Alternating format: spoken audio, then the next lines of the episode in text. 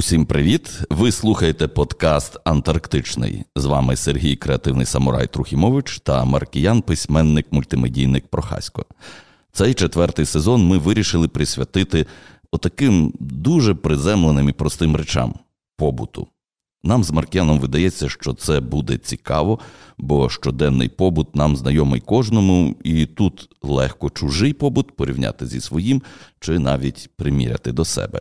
Традиційно маємо чотири епізоди. В кожному з них розглянемо частинку антарктичного побуту, щоденної рутини поміж науковими дослідженнями, рятуванням пінгвінів, чергуванням та поточною роботою. Вітаю Сергію. Привіт, шановні слухачі. А чого ти зі мною вітаєшся? Ну я тебе вітаю. Я не кажу тобі привіт. Вітаю, що з четвертим сезоном. Що тебе є нагода знову зі мною записуватись. так? Вітаю, що ми зібралися тут, ти і я, щоб записати четвертий сезон. Це гарна причина, щоб нас привітати з цим. Слухай, Маркіане, ти заглядаєш у вікна першого поверху, коли йдеш по вулиці? Ну, деколи, знаєш, деколи так око тягнеться. Ну, ніби ти знаєш, що це не дуже пасує, але е, коли там щось красиві е, якісь ці вазонки чи якісь е, собаки. Я, до речі, вчора бачив песика якогось там бульдога чи кого, я не дуже розбираюся в породах. Сидів собі на вікні. Переважно коти, а тут бульдог. Ну, е, то дивлюся, звісно, тоді важко від, відвернути погляд, особливо на першому поверсі, колись в сусідньому будинку чи через один там е, жив кіт, якийсь ще року йому не було. Він постійно реагував на на людей, які приходили повз, і там йому рукою махаєш, він починає на вікно скакати, хоче зловити тебе, бавиться. Ну, ну це дуже важко прийти повз, звісно. Та я також е, отак заглядаю, і дійсно найчастіше трапляються коти, і в мене з ними відбуваються такі справжні дуелі, хто кого передивиться. Коти перемагають, бо мені нема часу стояти і на них витріщатися. А для котів це хоч щось. Я думаю, що котам це взагалі байдуже, що там відбувається, вони собі сидять і е, медитують. І от зараз у вас, шановні слухачі, є нагода зазирнути у вікно української антарктичної станції Академік Вернацький і побачити, як живуть її мешканці. Маркіане, а скажи, наскільки відчувається різниця між твоїм звиклим побутом і побутом в Антарктиді? Чи був у тебе, ну і чи буває взагалі під час поїздки до Антарктиди той джетлаг? Ну, синдром зміни часового поясу, і чи є потреба в акліматизації якісь? Як це от відбувається? Переміщення от з України на край світу? Ну, це дуже цікава тема. Я напевно розділю на два. Перше про переміщення, то дуже відчувається, тому що. Я вже це загалом не раз згадував, але але скажу, що я ж зими виїхав. У нас було мінус 11 морозу у Львові. Потім в Римі я був в зимовій куртці, але але там 14 годин треба було чекати між е, рейсами, і там було ну, плюс 17 чи плюс 15, принаймні. Ну, тобто так добрих 30, 25 градусів різниці. А в Буенос-Айресі було 40 градусів тепла, а потім е, в в Ушуаї знов 11-12 і дощі. І потім вже поступово все холодніше і холодніше. І вже е, це похолодання таке було поступове, тому якось так катастрофічно неприємно не було.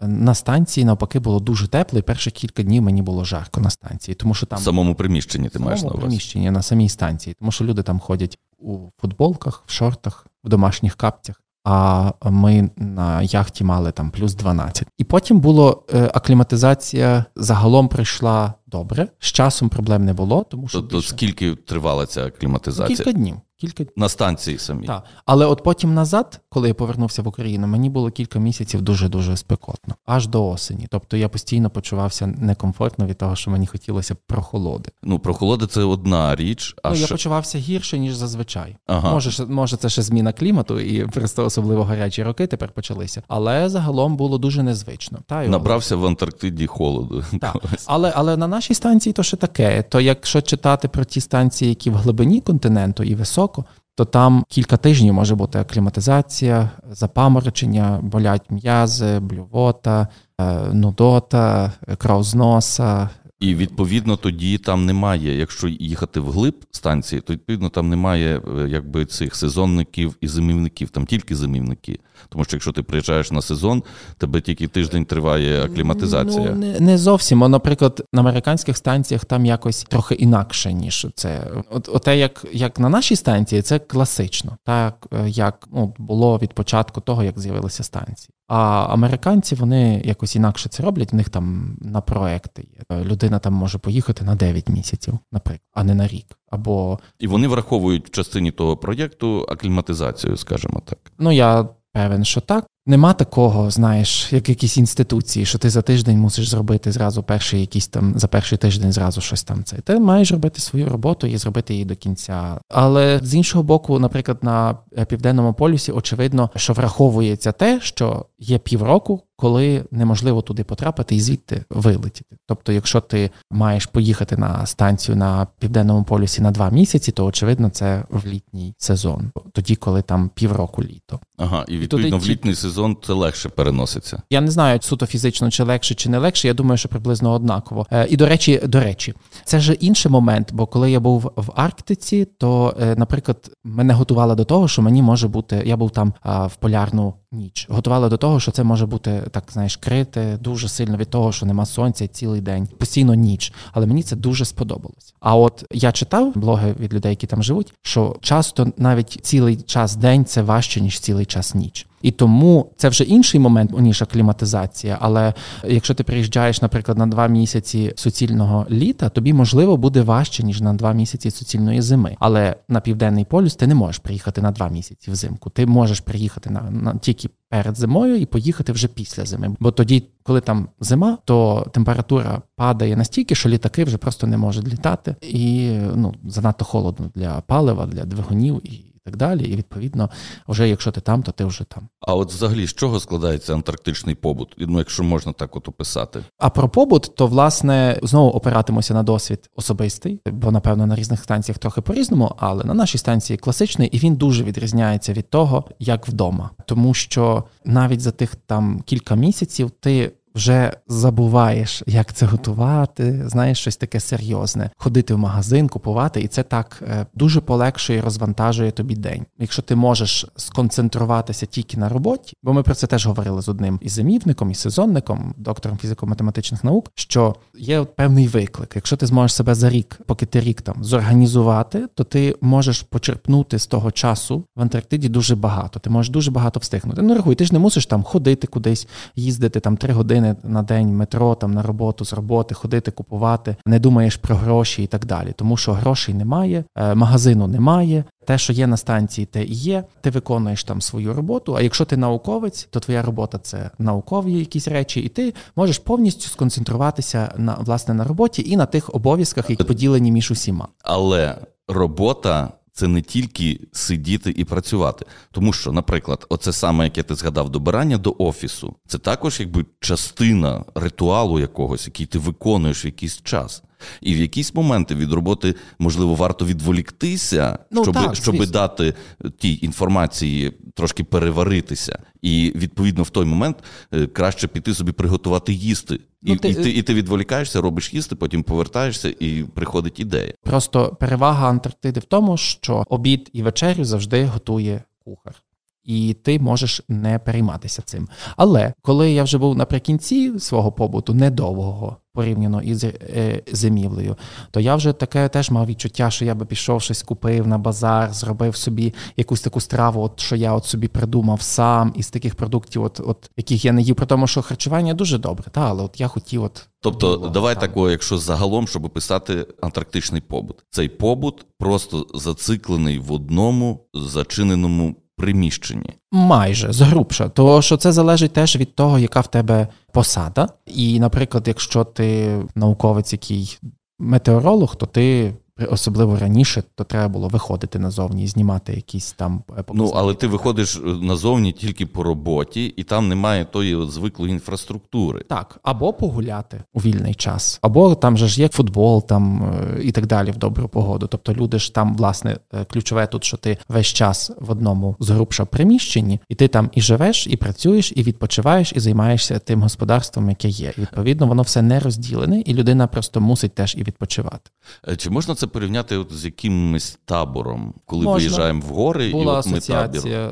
Я насправді не маю великого досвіду таборів, от якихось таких літніх чи шкільних, чи ще щось. Дуже в мене скупий. Але така власне асоціація була, так? коли приходить перша година, приходить помічник чергового, кличе на обід, всі збираються в їдальню по черзі йдуть, набирають собі їжу, сідають, балакають за такими там, знаєш, столами, балакають або мовчать, залежить від ситуації, від дня, від настрою. І перше, друге, компот, пляцок, яблучко, цукерка, і пішли далі працювати там. Це знову ж таки треба зважити, що це в сезон, тому що в час зимівлі може бути все зовсім інакше, бо зимівля це всього там умовних 12 людей, і вони не розділяються на дві частини, вони всі вміщаються і вони намагаються тримати дух ну їм треба цілий рік бути разом. І я підозрюю, що там атмосфера трішки ну така згуртованіша в тому сенсі. Коли я був, то було майже 40 людей. Приїхали на два місяці, хтось там на довше, на коротше, приїхали, поїхали. Швидко все зробити. Це одне, а зимівляти. Тут треба, щоб повністю 100% знати, як там було, то звісно попасти на зимівлю, але про це не йдеться. І чим відрізняється побут сезонників від побуту зимівників? От, власне, ти почав оце от акцент цей поставив, що в зимі вони гуртуються. Ти сказав, на дві частини ну, е, розділяються. Про, просто той рік, коли я там був, був великий сезонний загін, великий сезонний загін, і разом із зимівниками було під 40 осіб. І просто некомфортно було всім так вміщатися. Ну, в їдальні вона, в принципі може вмістити, але не розрахована на 40-50 людей. Ну, на 20, так? тобто половина людей першу зміну за півгодини, друга зміна, і вони е, щотижня ми ну, мінялися і різні зміни, першу і другу. Тому я думаю, що взимку трохи інакше. Під час зими є менше можливостей виходити на двір чи ні? Напевно, що, по-перше, є менше можливостей, бо якщо є погана погода, то це не дуже е, схвалюється правилами безпеки. Хіба коли це дійсно необхідно? Друге, це е, те, що і людям не дуже хочеться, бо в погану погоду виходити назовні без потреби зайвої. І так трохи менше руху, менше мобільності взимку, тобто менше виходять на якісь там інші острови. Ну вже коли приходить знову тепліша, краща погода, то тоді вже знову починається більш активно. А якщо спробувати от так е, схематично розділити, от скільки йде годин для роботи, скільки для сну, скільки для відпочинку, там є якісь норми, чи немає тих норм, чи хтось за е, цим слідкує? Ніхто не слідкує, норм немає, і це власне перейнята британська традиція з цієї ж станції. Власне, я підозрюю, що вони і на інших британських станціях є, що кожен робить собі як хоче, тому що власне люди оскільки вони і живуть, і працюють, і відпочивають в одному приміщенні, вони не можуть, наприклад, залишити е, усі свої якісь робочі турботи на роботі і піти додому і там абстрагуватися. І, наприклад, вони втомилися від е, співробітників, від колег і прийшли додому до сім'ї е, і абстрагувалися. Це майже неможливо на станції, тому я гадаю, з цих міркувань намагається зробити власне максимально комфортні, сприятливі психологічні теж умови, що це не тиснуло на людину, що вона мусить встати в сьомій чи так далі. Там і так в кожного досить багато факторів, які тиснуть. Наприклад, коли людина там мусить е, ці свої якісь е, робити вимірювання озону там чи метеорологічні, чи інші якісь речі, які рутинні щоденні, а чи кухар, який має вранці встати, щоб там почистити на всіх картоплю, приготувати рибу, м'ясо, щось спекти. Тобто, всіх і так багато таких якихось проблем, які треба зробити, які висять. І якби ще треба було хтось там умовно з нагайкою стояв, щоб в такій годині в такій годині стати, то це було би, я думаю, досить важко. І тому е, режим вільний. Основні моменти це обід і вечеря, коли просто всі збираються, бо кухар готує воно тепле, свіже, всі спілкуються. Ну і напевно якісь такі речі, як дні народження чи святкування умовного дня там мідвінтера, середини зими, чи Нового року, чи чогось такого, чи якісь там, можливо, як оце бувають, знаєш, прямі включення в Україну коли там то всі там всі збираються, е, чи запис якогось там, е, наприклад, ролика, що вони там вітають е, українців із Днем Незалежності, і роблять якісь акції в Антарктиді, і відповідно тоді. Умовляється на якийсь час. А так, то людина має свій розклад. Звісно, що якщо двоє колег домовилися про якусь спільну вилазку, чи вони беруть човен, то це все умовляється теж на якусь годину. Але, наприклад, лягають спати тоді, коли кому комфортно, і відповідно встають. Тобто буває, що ти запрацюєшся, от іде робота, або не можеш спати. Наприклад, коли світла ніч така дуже, коли там коротка ніч, бо це ще не за полярним колом станція, але майже біля полярного кола, і там нема такого, щоб абсолютно там, знаєш, 24 е, години на добу там день чи 24 години на добу ніч, але є таке, що, наприклад, дуже дуже довгий день і і вночі світло, тому що сонце не дуже далеко ховається за горизонт. Відповідно, мені казав один, а може навіть кілька людей на станції, які замовали, що таке враження, що ще ще якийсь вечір, то що там перша година, і ти ніяк не можеш заснути, і це трохи збивається режим. І відповідно, ну як тоді потім змусити людину заснути, а потім встати в сьомій. А хтось навпаки собі любить рано піти спати і вранці встати вже в шостій. Або, наприклад, коли є виїзд на човні кудись е, далеко, то треба встати якомога раніше, щоб якомога більше встигнути. І відповідно сніданок, тому кожен робить собі сам. Тобто продукти наготовлює кухар, наприклад, там він пече теж в Антарктиді. Тоді відповідно людина сама собі з того, що є наготовлено кухарем, робить якийсь сніданок, мюслі з молоком чи таке інше, будь-який час, який зручно або пасує. Та. Тобто цілком можливо там створити цей свій індивідуальний графік.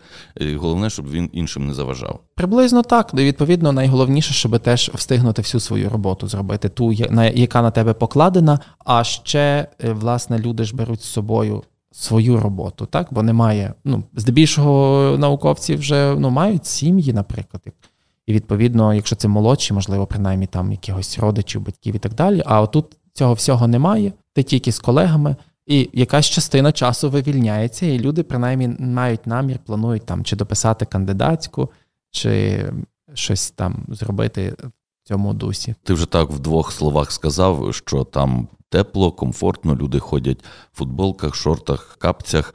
І наскільки комфортно на станції, чи є трошки відчуття якогось домашнього затишку, чи це постійний один великий офіс, чи там якась наукова лабораторія? Це унікальна атмосфера і ні на що інше не подібна, навіть на якийсь власне табір. Станція це щось таке зовсім інакше. Там немає зовсім домашньої атмосфери чи зовсім робочої атмосфери, і часто ця атмосфера може мінятися навіть впродовж дня. Ну я по собі помічав, що коли ти кілька днів не виходиш зі станції, то все починає більше надоїдати. А потім, наприклад, коли тебе хтось візьме з собою на човні на якийсь інший острів, то все викликає неймовірний захват, і цей настрій може мінятися. Е, атмосфера досить швидко, але такий момент, що дуже багато людей відчуває, що ця станція це як другий дім. Як би там не було, робота, обов'язки, ще щось, але відчуття прив'язаності, ностальгії з'являється. І до того ж, наша станція дуже затишна, не в якомусь тільки переносному значенні, що ми там душу вклали там чи ще щось, але вона просто зроблена з таких матеріалів, які сприяють. Просто фізичному комфорту на станції. Там є багато дерева і е, елементів неметалевих, бо часто станція просто от металева, можуть е, блоки там зробити, та такі привезти, блоки скласти, і отже є станція. Ти заходиш, такі як вагончики поскладені, складені докупи. Тут лабораторія, тут офіс, тут житловий якийсь блок, і завезли, склали докупи і так далі. А академік Вернацький? Не такий. На каменях стоять бетонні основи, тоді там якісь рейки металеві чи щось, якась підлога. Ну, знаєш, так, як якби не на фундаменті, а от на на чомусь такому. І напевно там теж є металеві елементи, але але стіни не суцільно металеві, а вона має там обшивку. Відповідно, вона, як наскільки я правильно пам'ятаю, то там намагнічується чи не електризується, знаєш, цей весь метал, і відповідно якось комфортно людям там перебувати. Тобто, це те, що я читав. Я, на жаль, не маю можливості порівняти з іншою станцією, але йшлося власне про те, що люди, які бували на різних станціях, підтверджують те, що наша дійсно дуже комфортна. Ну і от таке от пояснення. Тобто немає такого відчуття, що ти постійно 24 на 7 на роботі. Немає, звісно. Але знову ж таки, це це залежить, напевно, від людини від ситуації, тому що якщо е, озонометрист є місяці, коли він там має три години, щоб поспати на день, а він весь час е, гарна погода, він постійно робить виміри. Тоді я думаю, в нього відчуття, що він безперервно на роботі. Але потім в нього є два місяці, коли сонце недостатньо високо над горизонтом і неможливо нічого виміряти. І відповідно в нього два місяці таких канікул.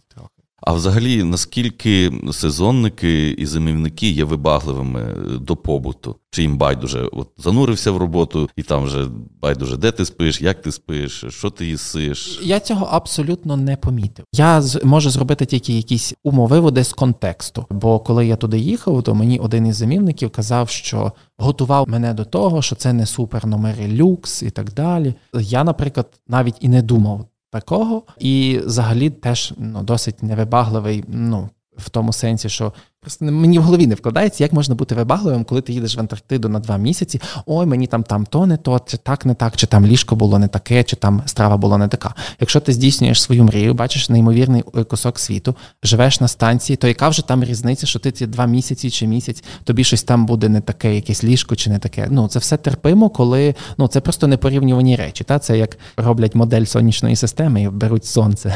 Це кавун, і там Меркурій, це горошина. Та ну так само ці всі, які би могли бути побутові незручності, це якраз порівняно з тими е, неймовірною красою Антарктиди і і всієї цієї історії захопливою. Це раз не це грошина проти кавуна. Але він власне говорив, що коли ці старіше покоління зимівників їхало туди, то вони були в шоці від того, які комфортні умови. І зауважив, що ну чому я вам це кажу? Тому що молодше покоління, воно вже очікує чогось кращого, а тут виявляється, що станція вона якби не супер-пупер нова. Але я коли приїхав на станцію, то я не помітив чогось такого зношеного, е, незручного і так далі. Ну, може, просто це ще теж залежить від того, від якого досвіду особистого люди відштовхуються, як вони вдома живуть, який в них рівень забезпечення. І коли ти приїжджаєш уже на рік, а не на місяць, то вже може трохи щось знаєш. Ну, дивися, ми всі розуміємо, що там не може бути так, як вдома. Але ставлення до людей, яких ми там поселяємо, і от як ти говорив, можемо поставити.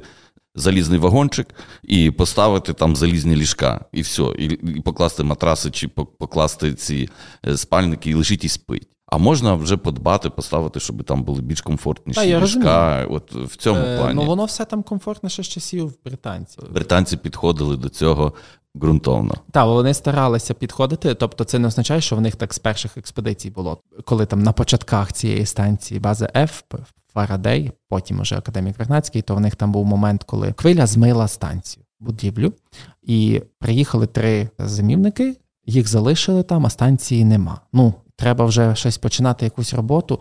Ну вже ж не будуть вони кататися з тим кораблем. Але потім їм привезли матеріали для того, щоб скласти нову. Хатинку перевезли з іншої якоїсь локації, бо вони на початку цих досліджень створили більше станцій, ніж потім потрібно було, бо пробували, де де краще місце і так далі. От одну таку менш вигідну станцію перевезли власне туди.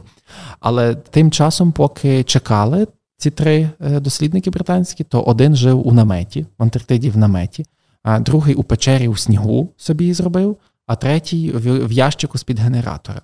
Ну тобто в них там був такий рівень, що ця станція краща, ніж власне комфорту для людей, ніж радянські станції. Але британці все одно не були такі розбещені. І от вони, наприклад, е, ще до до часу дизель-генераторів вони вугіллям опалювалися і так далі. Це все треба було вручну там носити з корабля, розвантажувати. Це була тяжка фізична робота. І залишалося на два роки поспіль, підписували контракт. Якщо там за рік втомився, ага, контракт підписаний на два роки. Можливо, через те, що жорстко, то вже й мусило ясно зробити собі комфортно, бо інакше би, як то кажуть, не стягнули і не вигребли. Чи впливає відсутність цієї звиклої інфраструктури, звуків міста, того, що оточує? Ти виходиш на двір, і ти потрапляєш в пустелю. У Львові ти виходиш на вулицю, ти чуєш якісь звуки. Чи знову ж таки ти сидиш вдома, ти все ж таки чуєш, що відбувається довкола? Ну, мені здається, що дуже впливає, принаймні на якусь частину людей. На мене точно вплинуло. Я коли опинився в барі Фарадей на станції, от вперше в мене було таке відчуття, бо це якраз чому цей бар так вписується туди, в ту станцію, тому що, напевно, коли ти в Антарктиді, в Антарктиді, в Антарктиді, а потім заходиш в цей бар, і є таке відчуття, що ти десь в цивілізації, тому що можна музику вімкнути, можна сісти в м'яке крісло, можна попити собі кави, наче майже як у якомусь кафе. І таке, власне, в мене було враження, що тут за вікном мусить бути, якщо не Нью-Йорк, якийсь чи Берлін, то принаймні Львів чи Київ, ну Львів чи Київ просто менші. От, І відповідно виглядаєш у вікно, ні, там Антарктида. Щодо звуків, то неймовірна тиша. Вона не така тиша-тиша, що що нічого не чути, наче в якомусь вакуумі, але оця природна тиша це, це дуже розслабляє. За цим скучаєш потім у місті. Ну, але є такі звуки, які декого бентежать. Наприклад, постійно чути хвилі океану, і вони такі гучні. Тож велика там лінія цього, воно десь там до тебе доноситься не якась там одна хвилька. І відповідно таке відчуття, наче постійно безконечно їде вантажний поїзд. Ну тобто така асоціація може бути. Чи бракувало тої рутини, покупки в магазини, піти на каву з друзями, такі телефонні розмови, таких бла бла бла, ні про що. Е, в міру, бо знаєш, е, е, слушне запитання. Я при цьому я при цьому навіть присвятив окремий розділ книжки Мрія про Антарктиду. Власне, що бажання прийняття рішень в Антарктиді є такі сектори, так би мовити, життя щоденного, які випадають. Ото, що, власне, ти кажеш, піти там з друзями кудись собі, от спонтанно, чи, власне, піти там на базар щось купити, чи магазин, чи скочити, купити собі пепсіколи, вона тобі і не обов'язково потрібна. Але, наприклад, в Антарктиді ти ж не можеш цього зробити, і тобі раптом може дуже захотітися. Хоча зараз пепсіколу краще не купувати, бо вони не вийшли з ринку Росії. Тому бракує. І, і ще бракує таких, власне, соціальних якихось речей. Ми там думали, що повернемося в Україну і хочеться піти в кафе. Не тому, що їжа в Антарктиді погана, чи не тому, що це твій стиль життя, а просто ну, це якесь таке культурне надбання прийти з кимось, замовити, поговорити про роботу, про якісь плани, поділитися е, якоюсь враженнями про книжку, про поговорити про якісь історичні моменти. Ну, це все ще було до повномасштабної війни. Відповідно, зараз було би інші теми, звісно. Чи було тобі достатньо самотності? Самотності е, було вдосталь, а от самоти деколи бракувало. Це такий парадокс, коли ти серед досить значної, як на певну площу кількості людей, можеш почуватися трохи самотнім. Тому що, ну, по-перше, звісно, що це всі люди нові для тебе. І всі зайняті. І звісно, що ти можеш з кимось поговорити, але ж ніхто не є, е, знаєш, там твій друг, з яким ти поїхав. Для мене так не було, бо бо для когось було, звісно. Але все одно почувався е, так, наче деколи е, сам. Тут що я тут сам один роблю, самотній. Так?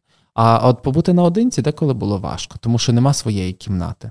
І не можна так просто взяти і піти. От кудись, та це ж треба записатися, що ти кудись йдеш, бажано з кимось, взяти там рацію, ну та правила техніки безпеки і так далі. Відповідно, так, щоб аж самому собі кудись там пошвендяти, чи самому закритися в кімнаті, чи самому приватизувати бар Фарадей, так би не вийшло. Знаєш, відповідно, я робив багато диктофонних записів щоб записувати власне враження, думки, і і часто не міг знайти місце. Тож не було нічого такого якогось секретного. Це ж все потім пішло в книжку, так але. Ну, є ж таке бажання, щоб тебе не слухали, коли ти записуєш свої думки. Потім я їх оформлю, напишу, ну можна читати. А так я шукав, де де би там закритися, знайти. Переважно воно то й нікому й не треба. Насправді просто хочеться деколи, щоб тебе там ніхто не цей не слухав, не чув це. З тим важко. А натомість в той же час могло бути деколи відчуття одинокості. Що треба мати зі собою обов'язково, щоб інтегруватися в побут на станції? Є якісь конкретні такі загальні рекомендації? Щоб е, е, щоб інтегруватися в побут на станції, я думаю, що треба мати загальну адекватність. В психологічному такому плані. Так. Ну, нічого такого для сезонника, якби. Я потім з'ясував, що зимівники, вони ж то знають всі ці е, штуки, і вони там мали з собою там шоколад, там ще там щось, і потім коли скрутна хвилина приходить. Знаєш, як от в друзях, наприклад, це ж е, комедія, так? І там обігрували момент, коли хлопця кинула дівчина, і його е, власне підтримували дівчата, бо вони ж то знають, бо переважно хлопці дівчат кидають. Так? І він там дуже розпочав, і вони витягнули ну, якби важку артилерію з холодильника, дістали морозиво. Та? От, от, от такі от ситуації ж в Антарктиді теж можуть бути, що щось от настрій кепський, чи хочеш чимось поділити. Тоді хтось там дістає там якусь заначку, дає тобі кусок шоколаду і зразу піднімається настрій. А я ж про це не подумав. Не знав, що що це може бути так. І що часто тобі там було кепсько? А та ні, та щоб часто е, кепсько, та ні, то не було часу, так? Не було часу трохи, щоб було кепсько, а друге, що ну як же вже аж так, щоб часто кепсько в Антарктиді. Я ж приїхав на на, на тому місяці, треба роботу робити. Да. Ви слухали подкаст Антарктичний.